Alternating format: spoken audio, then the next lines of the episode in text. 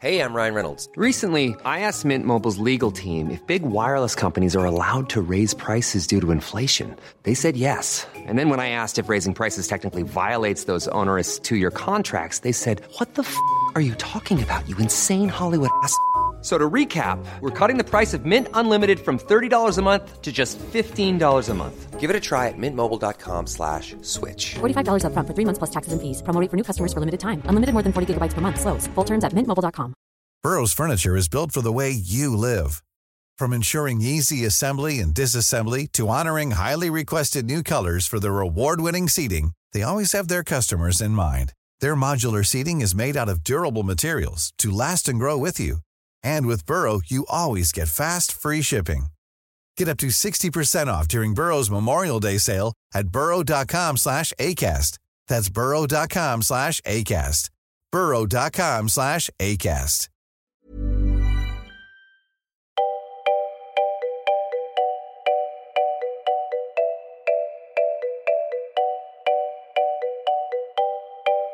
Det här är Mellan raderna med Gide och Öman, en podcast om läsning.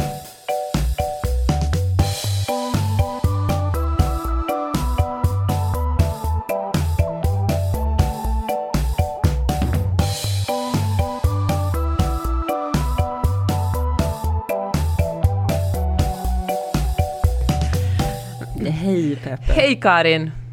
Vad har du läst i veckan? Jo, men alltså, bland annat så har jag läst väldigt roliga recensioner eh, som jag nu ska, ska citera här. Eh, Pip Pips romandebut är ett brott mot läsaren. Den där nons, nonsensartad sörja eh, och eh, nu ska vi se, en produkt av en postmodern litteraturbot, alltså en robot. Det verkar inte riktigt möjligt att en människa har skrivit det här. Den är, den är obehaglig och lämnade mig svettig av skräck blandat med förvirring. Den är rasistisk och misogyn. Okej, vad pratar jag om? Vems bok? Alltså det är så hemskt att jag faktiskt vet det här. Du talar om Sean Penns Ja. Exakt. Med, med titeln Bob Honey who just do stuff. Ja, och tydligen är det här grammatiska felet, det är ingen som kan förklara varför Bob Honey eh, inte does stuff, utan han do stuff. Men det, det kanske är å andra sidan helt rimligt, för ingen kan förklara den här boken överhuvudtaget.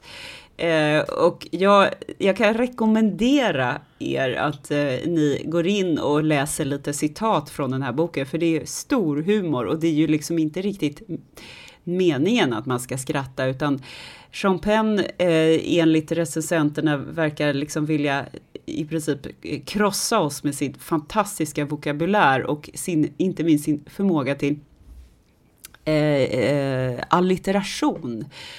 Så att eh, några av de här några av de här meningarna är ju liksom eh, det, det, går- det, ja, det går nästan inte att att förklara varför allting måste eh, ha samma begynnelsebokstav mer än att han måste på någonting, eh, på något sätt bara skryta om att nu kommer jag på en massa ord. Det är som någon slags onani i liksom svårords, någon slags tävling. Eh, någonting med någon, istället för att säga, skriva att en kvinna var var full och eh, hade någon slags, jag vet inte, ramlade, eh, ja, She charted agave shimmering spirits and shifted shit-faced overboard. Eller en granne som tittar, eh, tittar på honom. Sits centurion on his porch watching Bob with surreptitious soupçon. Du vet, det måste vara lite franska låneord också. Det, det, alltså, man vill ju bara kräkas. Och sexskildringarna har nu faktiskt tydligen slagit de otroligt sågade sexskildringarna som Morrissey i hans sån här kändis, eh, vad heter det, det finns ju en genre, celebrity Ja. novel, alltså folk som bara säger nej, snälla ni, ni är jätteduktiga på ert vanliga jobb, försök er inte på vara författare, liksom, skriver. Gud vad, jag har så mycket att säga om det här. Mm. Alltså, men kan vi börja först med det, det här, varför, varför är det så att alla som är kändisar vill bli författare? Men det är ju inte som att författare vill bli, gör karriär som, som sångare eller slags artister eller som skådespelare. Jag tror att de, bara för att de bemästrar författarskapet, också bemästrar alla andra konstformer. Och säger inte att det är omöjligt att inte vara duktig på flera saker samtidigt, men, men det är ju vanligare att folk som är kända skriver böcker än att folk som skriver böcker vill bli kända genom att stå på en teaterscen. Det kan det vara så här att, att eh, folk som lever på att skriva brottas hela tiden med en massa tvivel och eh, har någon slags realistisk känsla av att man kanske inte alltid är bra på allting. Eftersom det-. Ja, eftersom det är så introvert. Eh, man Ja. sitter där i sin ensamhet och ska krysta fram de här orden och, och, och medan är, är man redan känd från liksom som någon slags rockstjärna eller skådis eller så och blivit så här hyllad och jobbar hela tiden med folk som som håller på att pudra ens näsa och skjutsar en överallt och gullar med en och hyllar en. Så blir ens ego så uppblåst att liksom man får någon slags hybris och tror att det är klart att jag också kan ta mitt geni ner på eh, liksom Ge mig, ge mig ett papper och en gåspenna så ska ni få se på fan liksom. För att man är helt, eh, helt världsfrånvänd på grund av det här egomassagen man har fått.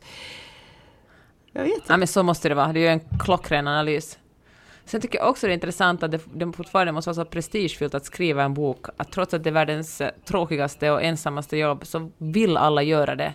Ja, Och just det. Ja. men det ja, men det har du ju rätt i. Det, det är ju coolt liksom. En rockstjärna skriver en bok, det är ju coolt. Men en, en, en, en, eh, en gammal författare som bara ställer sig på scenen och börjar spela rock är ju bara patetiskt. Liksom. Och det vet ju författaren. Medan rockstjärnan, en gammal rockstjärna som skriver en bok fattar inte att det kan eventuellt också vara patetiskt att ställa sig på Ja. den litterära scenen. På tal om patetiskt måste jag erkänna en sak om Sean Penn. Bring Alltså jag har ju haft en sån crush på honom. Jag tycker att han är så jävla sexy. Alltså jag sitter här och tittar på en bild på honom på The Guardian. Men han har ett par så här pilotglasögon och en, en liten mustasch. Sen tyvärr en sån här mini-goatee som är världens mest osexiga. Peppe, det är ju verkligen... vem det är är det enda du? som får mig att hålla mig... Jag, jag, ja, jag, alltså, och jag vet att han är... kan vi ta det så här, det är så att, att alla, alla, alla sexfantasier är tillåtna bara för att man liksom har sexfantasi där Ja, man vill bli våldtagen. jag- Säger inte att jag har det, så är det okej. Då Det betyder att man vill det i praktiken. Då kanske, då kanske du blir glad av den här lilla faktoiden att eh, Bob Honey, Bob Honey, Do Stuff eller vad den heter, har, har inspirerat vissa twittrare till någonting de kallar vagina bingo. Därför att han, han använder Eh, han refererar hela tiden till eh, olika vaginor och de är alltid magical och glistening och de eh, ägs då av passa- nymphomaniac och whorish women. Och eh, Okej, jag säger inte att jag är en nymphomaniac eller en whorish woman, men min vagina är ju magical, om Ja, vi säger så. jag förstår det. Men du kanske får kontakta Penn och fråga om du kan få göra Nej, en det vill liten jag inte. Alltså, det cameo i låter- hans nästa bok. Jag vet, jag skäms ju för att jag vet ju att han är en kvinnohatande skit som så många andra män. Misshandlar Madonna när de var gifta och liksom att han är en a-hole. Men äh, ändå, alltså, det är någon slags, Men alltså jag hatar mig själv för att på säga det, men bad boy sexighet. Ja, fast du måste, du måste läsa fler utdrag ur den här boken, för den där, det går inte, det går inte att, att eh, tycka att någon är sexig som skriver om att någon, någon skriver någon jävla gubbe som eh, tänder eld på en dildo ute i öknen och säljer typ toaletter samtidigt som man hackar döda pensionärer med någon liten hammare och Nej men vad är det du säger? Ja, alltså jag, fast, eller så kanske du inte, du kanske ska bevara din fantasi om, om honom. Nej, det kanske, det här blir mitt vaccin.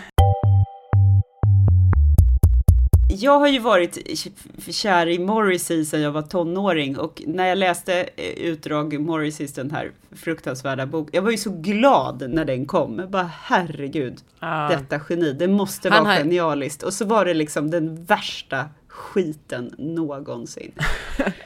Men vadå, han har väl också utgett sig, han har ju visat sig vara kvinnohatande rasist på Twitter, han Ja, också. Jag han menar- är också det. Han och Penn, de är ju liksom lika goda kålsupare. Så att, tyvärr, och nu är jag ju så ledsen när jag lyssnar på gamla Morrissey-låtar och den här, den här liksom kärleken inte riktigt vill infinna sig. För det var ändå ganska mysigt att ha den tonårs, liksom, trånande. i- Har du...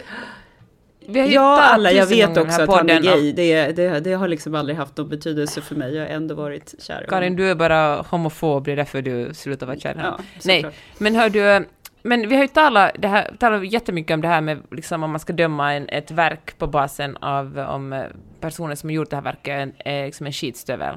Alltså Woody Allen, nu har jag ju aldrig varit en fan av R. Kelly-musik, eller men min fråga är nu om, eh, om personen som gjort verket kanske är bara en jävligt dålig, alltså jävligt dålig på att skriva böcker då, som uppenbarligen Sean Penn och Morrissey, om den här personen liksom bara verkar vara dum i huvudet, kan man fortfarande uppskatta hennes verk? Tidigare verk inom en Nej. annan genre? Det, jag tycker inte det. Faktiskt. Eller, Nej, så, börjar- eller så är det kanske förla, förläggaren som man ska eh, ha, ha vissa synpunkter på. Å andra sidan, förläggaren försöker bara överleva och veta att den här skiten kommer sälja. Så att Ja, det, är ja. ju, det är ju, förläggarna går, de är ju rätt eh, tydliga med det. Att liksom, de säger inte så här, okej, är du en influencer kan du skriva vad skit som helst, det säljer ändå. Fast de säger det egentligen mellan raderna. men jag tror att jag fick skriva min första bok bara för att jag hade en blogg alltså. Så var det sagt. Du som har så bra analyser i det där, kan du förklara för, för mig varför man njuter så otroligt mycket av att skriva en välskriven sågning? Vad är det som är så otroligt tillfredsställande med det? Jag tror i det här fallet, det, det, måste vara att Sean Penn har skrivit en skitdålig bok, men eh, han är så otroligt upphöjd kultur, eh, en så otroligt upphöjd kulturpersonlighet så jag tror att de här recensenterna njuter av att plocka ner honom. Det är ju samma sak med, med Morrissey eller någon annan som är så här eh, lite mystisk och lite ouppnåelig och det här manliga geniet eller kvinnliga för den delen liksom skriver. Hade det här varit eh, liksom vem fasen som helst, Rando, som hade gett ut den här boken på sitt egna förlag eller någonting, för den hade ju naturligtvis inte blivit utgiven om det inte hade varit en kändis eh, då. Men eh, det, det är väl klart att inte de här, eh, The New York Times, Huffington Post, eh, Wall Street, alltså det är ju jättemånga stora, stora tidningar som har recenserat den här boken. Och det handlar, det handlar om den medias dramaturgi, att det är så härligt att få plocka ner dem som är, som är hyllade. Och jag är ju en, jag är en så liten människa, jag tycker det är ganska kul att läsa sånt också. Ja, och det är roligt att läsa också förstås. Vi är ju, vi är ju små människor allihopa. Och, och, man väntar ju på att liksom... Frågan är så här, det, det vore intressant. Om Meryl Streep skulle skriva en roman som Mm. var ganska dålig, skulle man våga plocka ner henne? Vågar man det? Vågar man såga Gud vad Meryl? intressant! Nej, säger jag. Jag hade fan aldrig vågat såga Meryl. Det, det kanske är fel. Nej. Jag- Men tror du hon... Jag tror, inte att det hade, jag tror inte det hade varit så här, sån här brutalt frossande i liksom, för hon är någon slags helig Madonna-figur. För att, eh, vad heter hon, Ehm, Pamela Anderson skrev, skrev en bok som blev så här eh, sågad på det här liksom härliga sättet. Och, eh, eller härliga för den som skriver kanske, men, Ja, men, det hade man inte vågat Men göra det tror jag. Men det är ju inte alls lika kul att är Pamela Anderson, för hon är ju... Det är liksom... För du tänker att man förväntar sig, man är, men hon har, hon har blont hår och stora bröst, det är klart hon skriver dåligt. Det finns Ja. någon slags, sån här, någon slags äh, kvinnohat i att, äh, att sparka på det hon skriver. Mm. Jag tycker fan... Äh, men Meryl Streep, fan svårt. Men jag tänker så här, om man... Ja, va, varför anlitar man inte en superduktig spökskrivare då? Men tror du att Sean Penn anser att han behöver en spökskrivare? Varje gång du säger Sean Penn tror du ska säga Sean Banan. Sean Banan. Det är det jag tänker numera. Han, jag, jag tycker Sean Ja. Banans texter är bättre än de här som jag har läst nu. Nej, men vet du vad? Där satte du faktiskt huvudet på spiken. Det är ju det, att det är ju det, deras egna ord. Alltså Sean Penn vill ju att hans ord ska läsas. Han är ju kanske, han är ju verkligen, det har ju ingen ekonomisk betydelse för honom om den här boken blir en stor säljare eller inte. Han vill ju bara att så många som möjligt ska få ta del av hans genialitet som... Det är lite och som han Donald anses Trump. säkert bara missförstådd. Ja, precis, exakt! Eller, vet du vad? Nu skrattar vi åt honom. Om 50 år kommer han att borsta av dammet från den här boken och läsa den och inse vilket geni Penny egentligen är. Jag har eh, också läst, jag har läst två, två böcker till, men först vill jag höra vad du har läst. Jag har läst, jag började på en bok och, och läst nästan slut en annan. För jag började, jag började läsa en bok av eh, Katarina Wenstam. För jag, tycker, jag har tyckt väldigt mycket om hennes tidigare böcker. Inte läst alla, men jag blev helt golvad av hennes eh, Flickan och skulden när hon skrev om våldtäkt. Och sen tycker jag att hon i sina romaner senare också har fört fram jag fått, det var liksom kanske lite Maria Sveland, skriver en, en historia med en väldigt, väldigt tydligt budskap. Maria Wenstam vill ju visa, visa hur brett våldet mot kvinnor är och hur vi inte vill se det och hur eh, också kvinnor ofta, kvinnor som utsätts för våld ofta blir eh, förbisedda av myndigheter och rättsväsendet. Men så började jag läsa hennes senaste bok som heter Gänget, som och så, jag, jag kom knappt två kapitel in innan jag måste lägga den ifrån mig, för att hon skrev, all, hon skrev alltså övertydligt. Det handlar om en, det handlar om en labrador, liksom en, en hund var med i en av de här, en, ett, en scen. Och hunden var gammal, men liksom hon bara fastnade i olika beskrivningar på vilket sätt den här hunden var gammal. Hunden var liksom grånad och den var trött och den hade trötta ögon och, och dens nos hade blivit blekare med åren eftersom det är vanligt på gamla hundar. Och liksom ett jävla tjat. Jag bara, vi fattar, hundjäveln är gammal. Sen skulle hon beskriva en, en kanal, någon slags vattendrag. Och det var samma sak med det här vattendraget. Det var giftigt och smutsigt och djupt och svart och mörkt och liksom otillgängligt. Och, eh, och det bara, och det var och inte ens på allitteration som Sean Penn hade gjort. Ja, men då kände jag verkligen att eh, nej, orkar inte läsa det här. Det är en befrielse också när man känner så att nu orkar jag inte läsa vidare, nu måste jag bara läsa någonting annat, för det här, det här funkar inte för mig. Men vet du vad det låter som? Sett, Det låter som att en, gnäll, en gnällpelle. Ja, men låter, Nej. det låter som en redaktör hade kunnat gå in och puffa lite liksom åt rätt håll där och säga Ja. att den här hunden är gammal. Det har, vi kanske kan gå vidare. Stryker några av de här Ja. referenserna.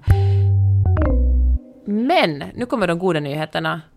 Sen började jag läsa Konturer av Rachel Cusk, som jag... Har du hört talas om henne? Nej, jag skäms över att inte ha gjort den igen, för jag, jag läser här nu att Ja, hon är är liksom vi jämförd två. med... Vad skönt. Med, med, hon är jämförd med Knausgård eftersom hon har skrivit uh, självutlämnande texter om bland annat sin skilsmässa. men vadå, det är väl fler än Och- Knausgård? som- Det är typ halva Nej, men- författarkåren i världen. Alltså CU, CUSK. Fair enough. Eh, Ja, precis. Ja, okej. Kanadensisk författare. Mm. Ja, så här skriver jag, så här, så här, skriver igen. Efter att ha läst den nya boken av Rachel Cusk är det lite svårt att tänka sig vilka rabalder hon ställde till med när hon mellan 2001 och 2012 kom ut med tre självbiografiska romaner där hon utlämnade utlämnades själv och sin familj, nu hon tappat bort ett S, ett sig, utlämnade sig själv och sin familj på ett sätt som enligt en, artikel i The Guardian fick människor att greppa efter kniven. Och nu är jag ju otroligt nyfiken på att läsa de här böckerna, för Aha, jag så liksom älskade hennes... utlämnande på det där jätte, jätte utlämnande sättet helt enkelt. Ja, så här riktigt Ah, superdetaljerade ja, men, sättet. Ja, det är ju förstås väldigt eh, Knausgård-liknande. Ja. Ja, okej. Jag tänker alltid på Knausgårds andra när han sitter med sitt barn i den där eh, eller förskolegruppen eller någon Mm. slags eh, eftermiddags och sitter han och tänker på sex med en annan kvinna i gruppen och skriver det superdetaljerat. Mm. I alla fall. Så, men i alla fall, då, då hittade jag Kask och det är det underbaraste som finns när man hittar en författare man tycker om och skriver, alltså man läser en bok som är riktigt bra och så upptäcker man att det finns mer. Det finns liksom, jag kan bara dyka ner i det här författarskapet och liksom eh, läsa i fatt. Magisk känsla. Vad handlar boken om, Och, eh, förutom hon, henne själv då, uppenbart, eh, den här senaste? Nej, den handlar, jag tror att det handlar, det handlar liksom om en 50-årig författarkvinna, så det finns ju någonting självbiografiskt i det, men det handlar ganska lite om, det är ganska lite så jag-fokus, istället är det en författare som läser till Aten mitt i sommaren, en, en författare som flyger från London, jag tror att Rachel Cusk nu också själv är, är, bor i London, flyger från London till Aten för att dra en skrivarkurs, och så handlar det om människor som hon träffar medan hon är nere i Aten. Det börjar med att hon träffar en, en, sin, eller börjar tala med sin eh, granne, setgranne på flyget som börjar berätta om, om sina äktenskap. Och eh, en ganska galen historia om hur mycket pengar han hade, ett jättestort hus och en jatt och allt, två barn. Och, och sen när han var under 40 så skilde han sig från sin hustru och, för att han träffade en annan kvinna. Och, eh, och så kommer det fram att hon träffade honom senare också i Aten och så kommer det fram att den här historien är ganska opålitlig. Det var inte riktigt som han berättade utan han berättar så som man, som man ofta berättar en historia ur sitt eget perspektiv och kanske lämnar bort de, de mindre smickrande detaljerna om en själv i ett drama. Och, um, och det är på något sätt så otroligt välskrivet och intressant och, och vackert. Och man liksom är nyfiken på alla de här personerna och man är nyfiken på huvudpersonerna. Man vill liksom bara man vill vara det där stekheta Aten mitt i sommaren, det är alltid lite klibbigt och... och eh, vet, ja, men, vet, eh, du vad, vet du vad det här får mig att tänka på också? Att, äh, att det finns också något väldigt härligt att träffa någon person på eh, ett flyg eller ett tåg eller en... Eh, en det låter som jag pratar om så här konferensknull liksom. Men, eh, men, men att träffa någon och, och, och eh, båda vet att vi kommer inte ses igen. Och det, kommer, det behöver inte ens ja. vara någon sexuell underton eller någon flört eller någonting. Utan jag menar bara att det finns något, det här med att jag är den här personen i just det här utsnittet av mitt liv så kan jag vara vem jag vill. Jag var alltid så tilltalad ja. av det där när jag var tonåring. Var, när jag var ute med min bästa kompis så hittade vi alltid, som många tonåringar gör, liksom, vi hittade alltid på historier om oss själva. Och det var liksom ja, en det gjorde vi också. Ja. Och det var så härligt att liksom leka med den identiteten och, och, och så vidare. Och det där hängde med ja. mig ett tag. Det har hänt att jag har blivit kontaktad av liksom någon kille som jag har suttit och pratat med om på, på något tåg eller något som, som har liksom letat upp mig. Men då har jag ju aldrig varit speciellt specifik med vem jag egentligen är. Liksom. Och, du vet, vi, det var någon som jag pratade, jag pratade om böcker eller det var någonting annat. Det var inte alls så här att eh, det var någon, någon flört liksom. Och jag hade till och med någon pojkvän då och sådär.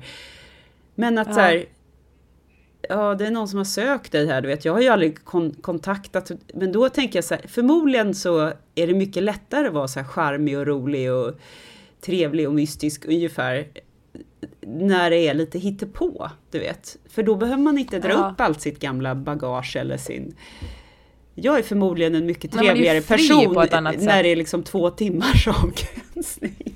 Nej, Sen, Karin, du är faktiskt jätte, jättebra som eh, en eh, riktigt nära vän. Ja, det var snällt sagt. Men eh, jag, tycker, jag tycker om den premissen, jag tycker om den här historien i historien som Rachel Cusk eh, drar här. Ja. Det, det känns ändå sen, som någonting som man skulle kunna sympatisera med.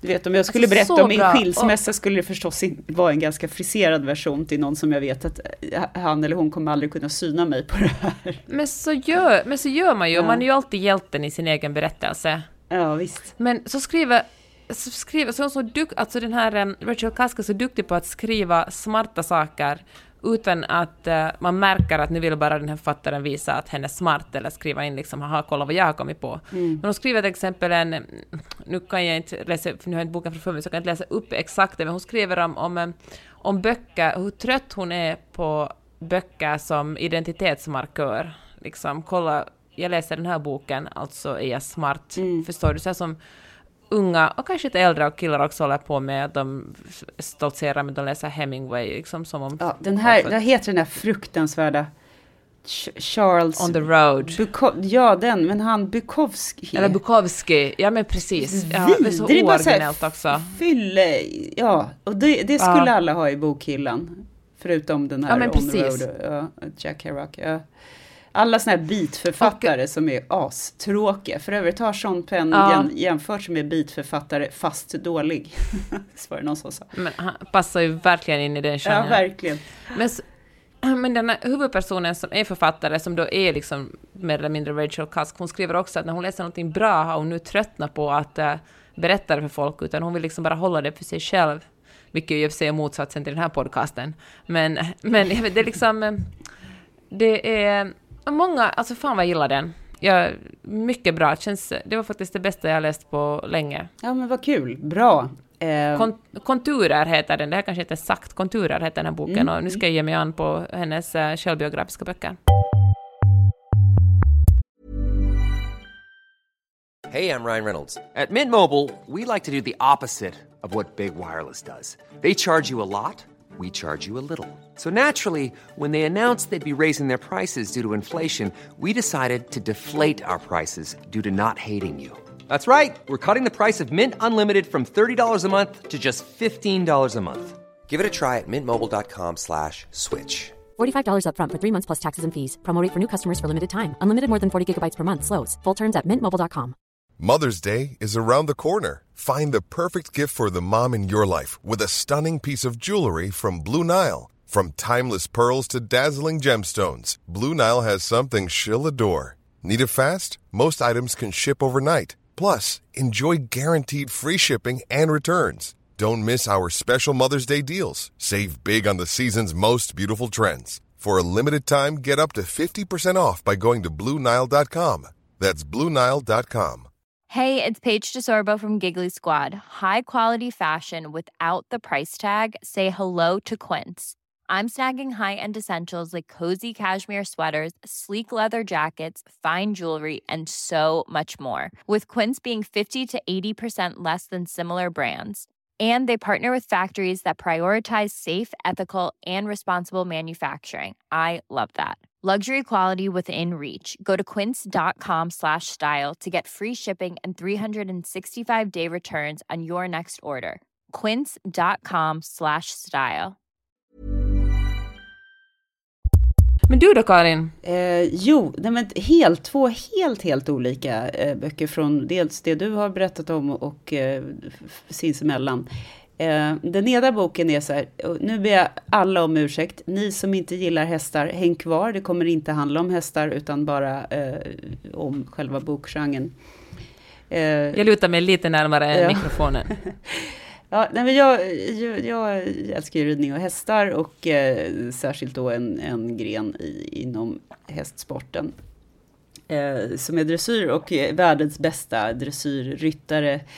Eh, Charlotte Dujardin som är en brittisk eh, ryttare har då skrivit äntligen, äntligen sin självbiografi. Så då var jag ju tvungen såklart att ladda ner den. Mm. Eh, och det, det här är då själva spaningen. Jag kommer inte gå in på eh, varför eller hur eh, det är så spännande med just henne. Men faktaböcker, alltså den här, så här, stora idrottsstjärnor eller vad man nu har för idoler. Det kan väl för all del vara någon skådespelare eller någon, någonting som man håller på med som man, vill bli bättre på.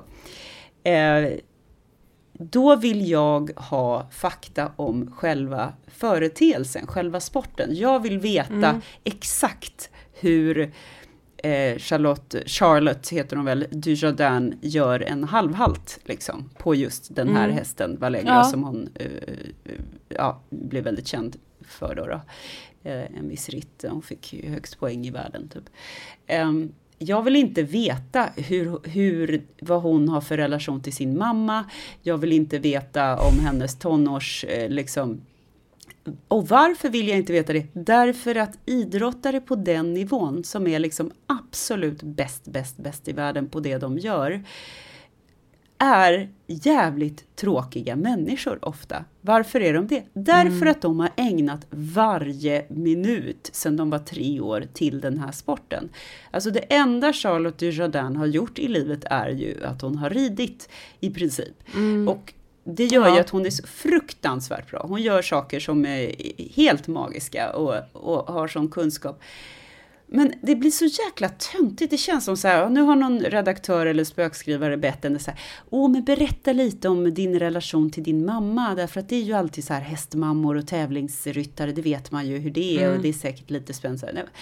Och det är ju för, det är så att hon försöker krysta fram någonting som var lite jobbigt ungefär så här. Någon gång gick det lite mm. dåligt för pappans business och då hade de inte råd med lika många ponnyhästar. Men det känns som att så här, man försöker, dra nej, men man försöker dramatisera dramatisera något som bara känns så här. Men kändes som, hon hade en jäkligt trygg barndom med otroligt eh, stödjande, kärleksfulla föräldrar som gjorde allt för att hon skulle få odla sin talang, hålla på med sin sport. De skjutsade henne till alla tävlingar, hon och hennes syskon.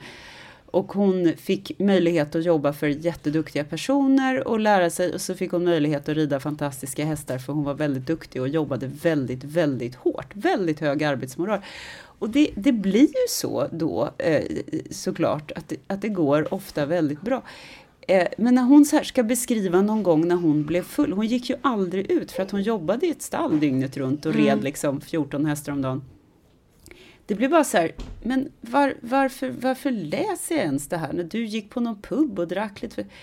Snark! Hon verkar jättetråkig. Det enda jag vill göra är liksom att höra om det här nördiga, nördigaste. Mm. Ja, men jag fattar verkligen, men, men finns inte det? Kunde man liksom inte fått in det också i boken? Nej, hittills har det inte kommit någonting och, och, och jag vill ju ha en handbok i dressyr av henne. Jag vill inte ha, men det är ju... Ja. Ver, nej men jag fattar verkligen. Men det som du säger, elitidrottare har ju inte tid att ha så hemskt mycket drama utanför sitt liv. Nej, det skulle, jag, det skulle hon skulle aldrig få ihop konståkare. det här. Nej, ja precis, och det, se hur det gick.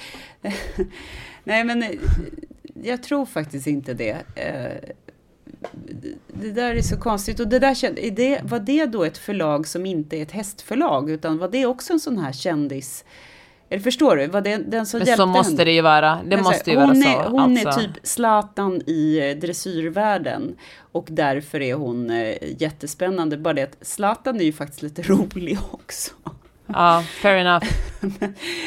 så då var jag tvungen att, att byta till något helt annat med mycket, mycket dramatik som fick mig att känna lite, lite känslor. Och då så började jag eh, faktiskt lyssna på John Ajvide Lindqvists mm -hmm. senaste novellsamling som heter Våran hud, vårat blod, våra ben.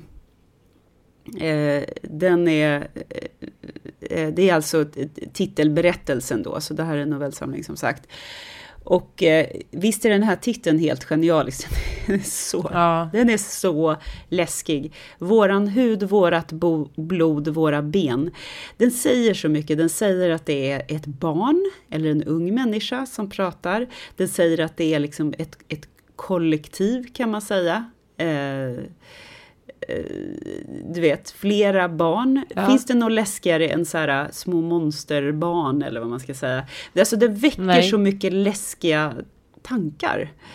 Eh, den, att det, det här talspråket och att det är, apropå Sean Penn, nej men att det är den här, det här repetitiva, den här ramsan, det låter som en så läskig trollformel som någon mässar mm. liksom du, vi ska äta dina, du vet det här, eller det är vår. Mm. Jag vet inte, jag tycker han är så fantastisk med sitt språk, uh, John Ajvide Lindqvist. Och det är ju en, en väldigt imponerande...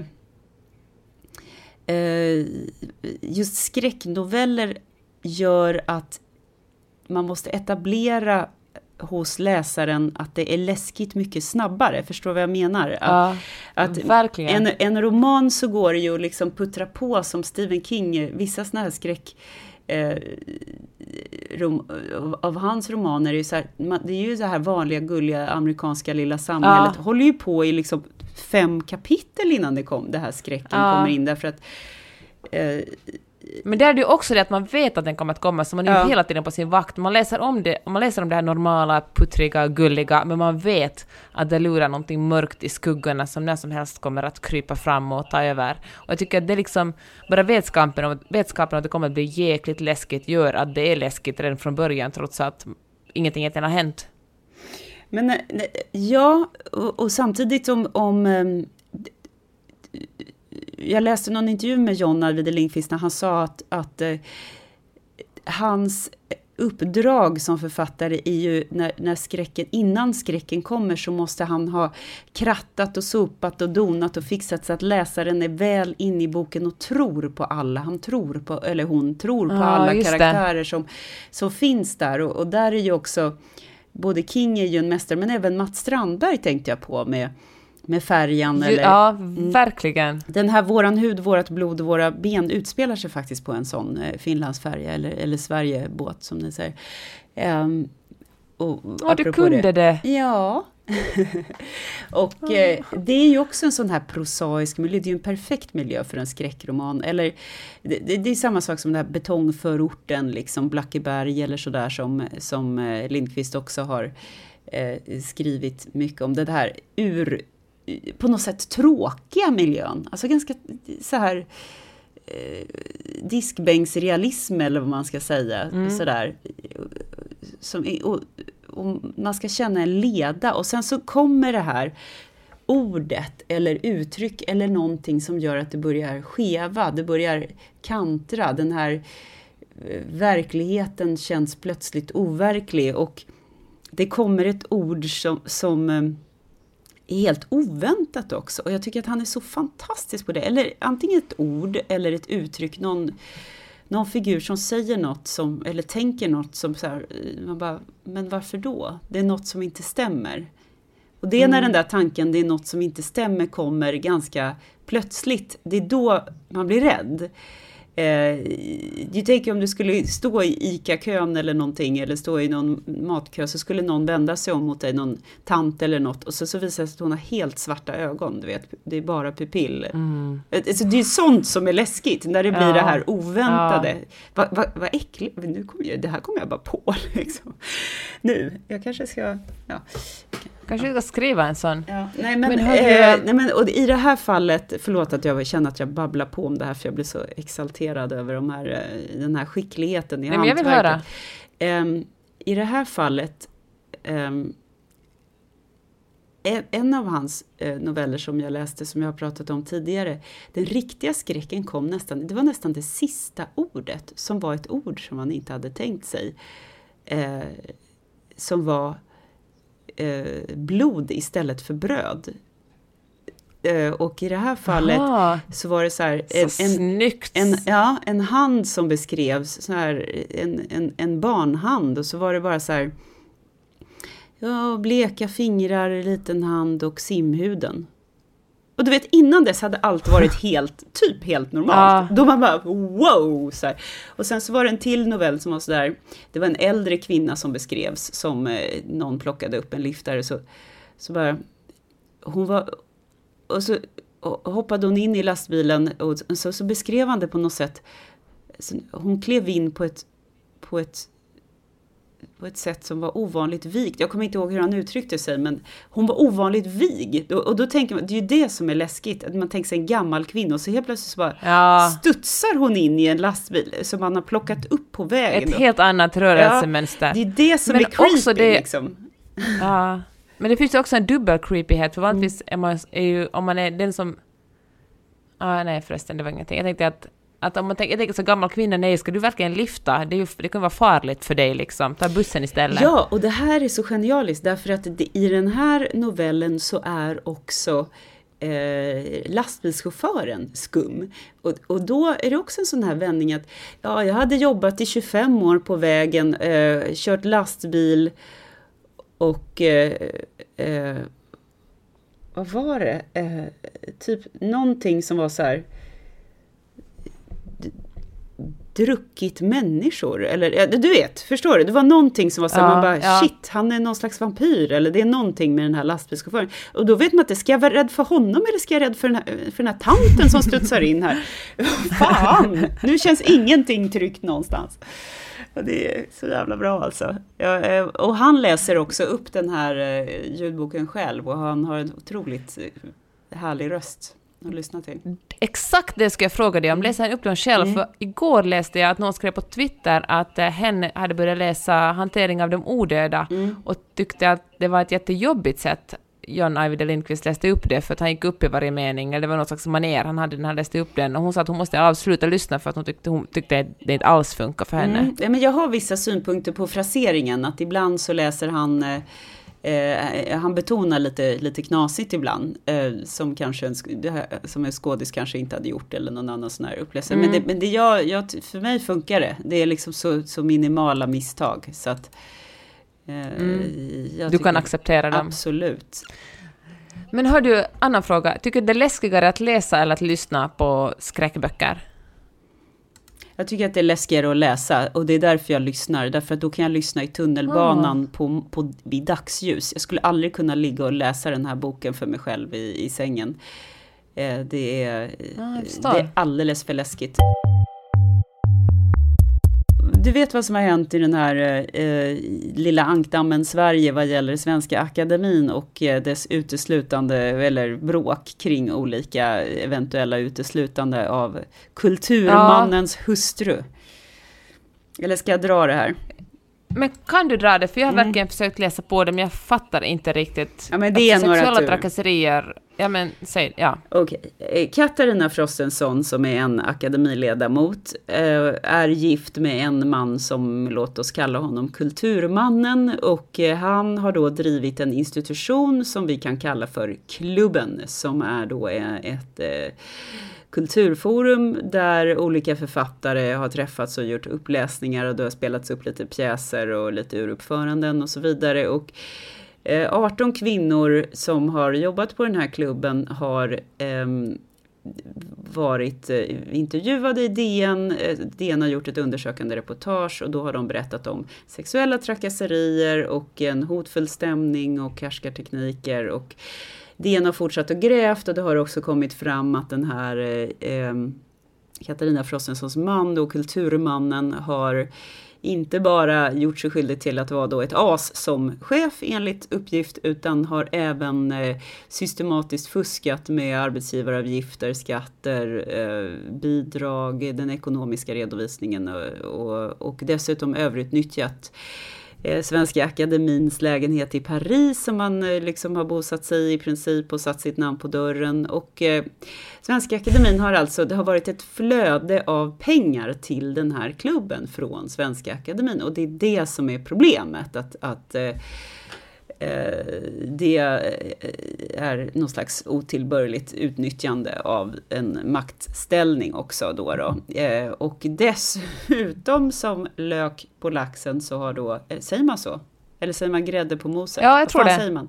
Ja, i alla fall så har den här kulturmannen gjort sig skyldig till att avslöja i förväg inte mindre än sju stycken Nobelpristagare i litteratur. För det är ju top, top secret det där då. då. ja. Ja, och Men han då har gjort sig lite intressant genom Ja. att, bara så att jag vet. Ja, lite så. Och kanske eventuellt fanns det någon ekonomisk vinning i det, jag vet inte. Men, men, eh, Men- han, eh, då, detta har gjort att det blivit ett stort gräl och så har tre ledamöter, eh, Claes Östergren, Kjell Esmark och Peter Englund, hoppat av Svenska Akademin. Bara bye, bye, vi vill inte vara med. Sju stycken sitter kvar. Ehm, för de röstade då eh, mot uteslutande av Katarina Frostenson. Ehm, och nu sitter Sara Danius där och då har, hör och häpna, kung Karl den 16 Gustav sträckt ut sin kungliga hand och sagt jag vill prata med ordföranden, eller ständiga sekreteraren. Så det är senaste. Jaha. Han är någon slags beskyddare där. Eh, o, o, o, ota- alltså, vi vet ju inte riktigt vad kungen har sagt eh, till Sara eller om det har hjälpt eller inte hjälpt. Eh, men han vill förmodligen, nu kommer det, vända blad. Det som jag tycker är, är ganska typiskt är att, äh, att det liksom är värre med ekonomiska, att någon har gjort ett ekonomiskt brott är mycket värre än att ha begått sexuella trakasserier. Vad, Det är ser, liksom, vad, vad, eh, vad baserar du det på? Det är väl ingen som har sagt att det är värre? Nej, men jag tänker så här att det är lättare att bevisa, att, som att, att alla kan vara överens om att det är fel om man eh, begår ekonomiskt, och det är ju inte okej liksom, om, man begår ekonomisk brottslighet, för det går att bevisa svart på vitt.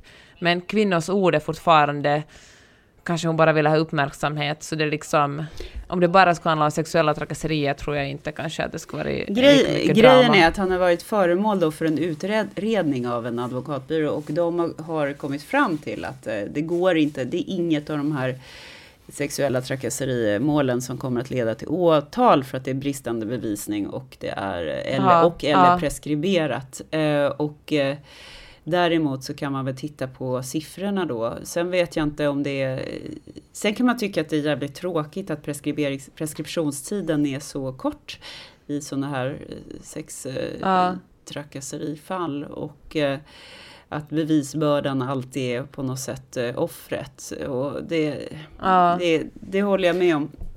Jag, Men jag är nyfiken på vad du tycker. Du, du har, det känns som om du har en, en smartare åsikt här än jag. Nej men jag har inte riktigt det. Jag, jag tycker att det är sjukt tråkigt att Peter Englund och eh, eh, de kompani har lämnat akademin. För det är den yngsta och den äldsta ledamoten. De är ju inte några vårkycklingar någon av dem. Men, men sådana som Claes Mm. Östergren. Så de behövs. De, de behövs i akademin. Mm. Och något som jag framförallt tycker är jäkligt korkat. Det är det här fåniga livstidskontrakt. Liksom det, det här med att man ska sitta hela livet på den där stolen.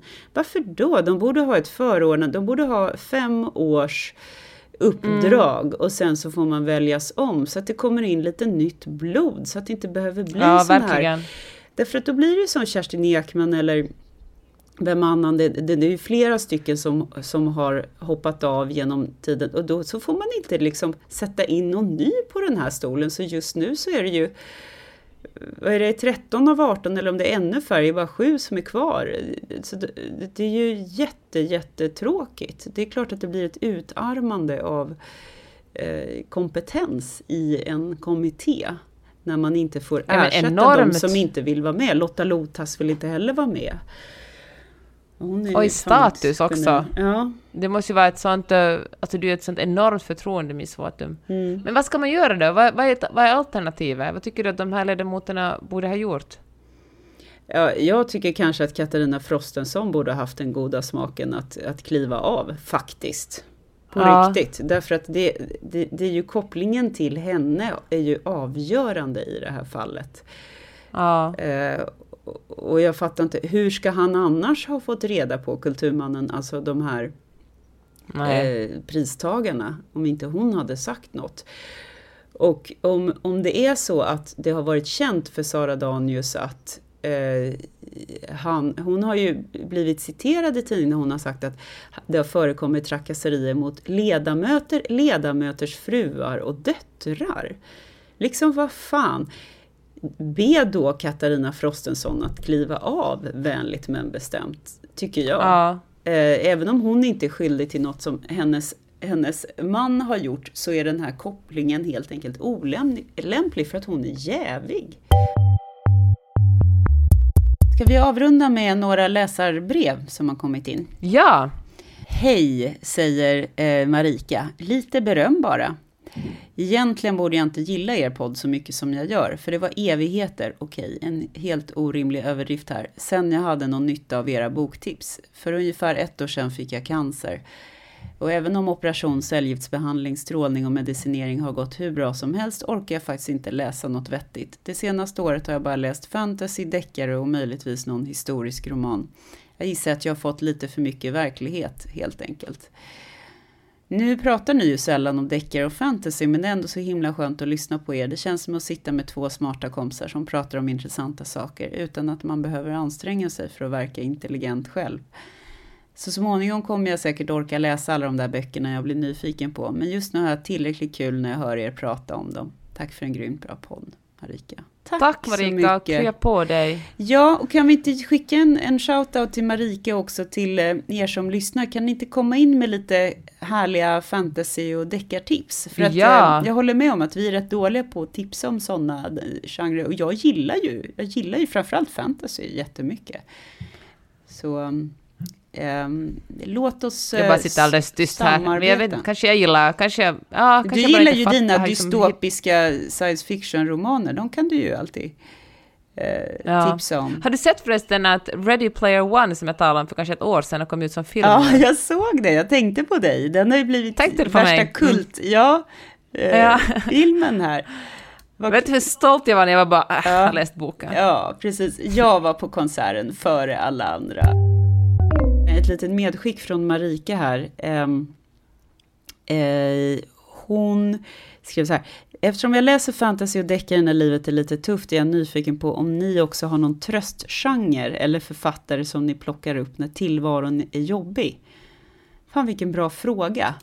Men hör du, jag brukar faktiskt, eh, en bok som jag läst flera gånger om är Den långa flykten av Richard Adams. Det är kanske en sån här tröstbok för mig. Den är ju som så himla håller. sorglig. Är inte, är inte den Ja, är- jättesorglig? Nej, men jag tycker den ändå slutar med hopp liksom. Den är, ja, den är, den är fin på något sätt. Jag tycker om att det är en helt annan värld än den världen jag lever i. Det är liksom en kaninvärld. Jag fattar ju att det finns en viss symbolik kring totalitära stater och så vidare, men det finns ändå... Ja, jag vet inte, jag ty- jag tycker väldigt mycket om den. Är inte också Hassel det finaste kaninnamnet som någonsin har Ja. uppfunnits? Nej, Jag, jag, jag tittar gärna på serier för att det, det är liksom på något sätt ännu lättare när att bara titta på något så. Jag vet inte. Så då tar jag Mm. min filt och så tar jag min choklad och så tar jag mina serier och då är det typ Game of Thrones eller något sånt där. Och med de orden tycker jag att vi säger hej då till er allihopa eh, och till varandra och så hörs vi nästa vecka helt enkelt. Om ni gillar den här podden får ni hemskt gärna tipsa en kompis om att den existerar och följa oss på Facebook och Instagram. Ha det bra och så hörs vi nästa vecka. Hej då! Hej då! Du har lyssnat på Mellan raderna med Gide och Öman. En podcast om läsning med programledarna Karin Gide och Jeanette Öman. Glöm inte att du kan mejla dem på mellanraderna-podden snabel gmail.com. Normally, being a little extra can be a bit much, but when it comes to healthcare, it pays to be extra. And United Healthcare makes it easy with Health Protector Guard fixed indemnity insurance plans. Underwritten by Golden Rule Insurance Company, they supplement your primary plan, helping you manage out of pocket costs without the usual requirements and restrictions like deductibles and enrollment periods. So when it comes to covering your medical bills, you can feel good about being a little extra. Visit uh1.com to find the Health Protector Guard plan for you. Hey, it's Paige DeSorbo from Giggly Squad. High quality fashion without the price tag. Say hello to Quince. I'm snagging high-end essentials like cozy cashmere sweaters, sleek leather jackets, fine jewelry, and so much more. With Quince being 50 to 80% less than similar brands. And they partner with factories that prioritize safe, ethical, and responsible manufacturing. I love that. Luxury quality within reach. Go to quince.com slash style to get free shipping and 365 day returns on your next order. Quince.com slash style.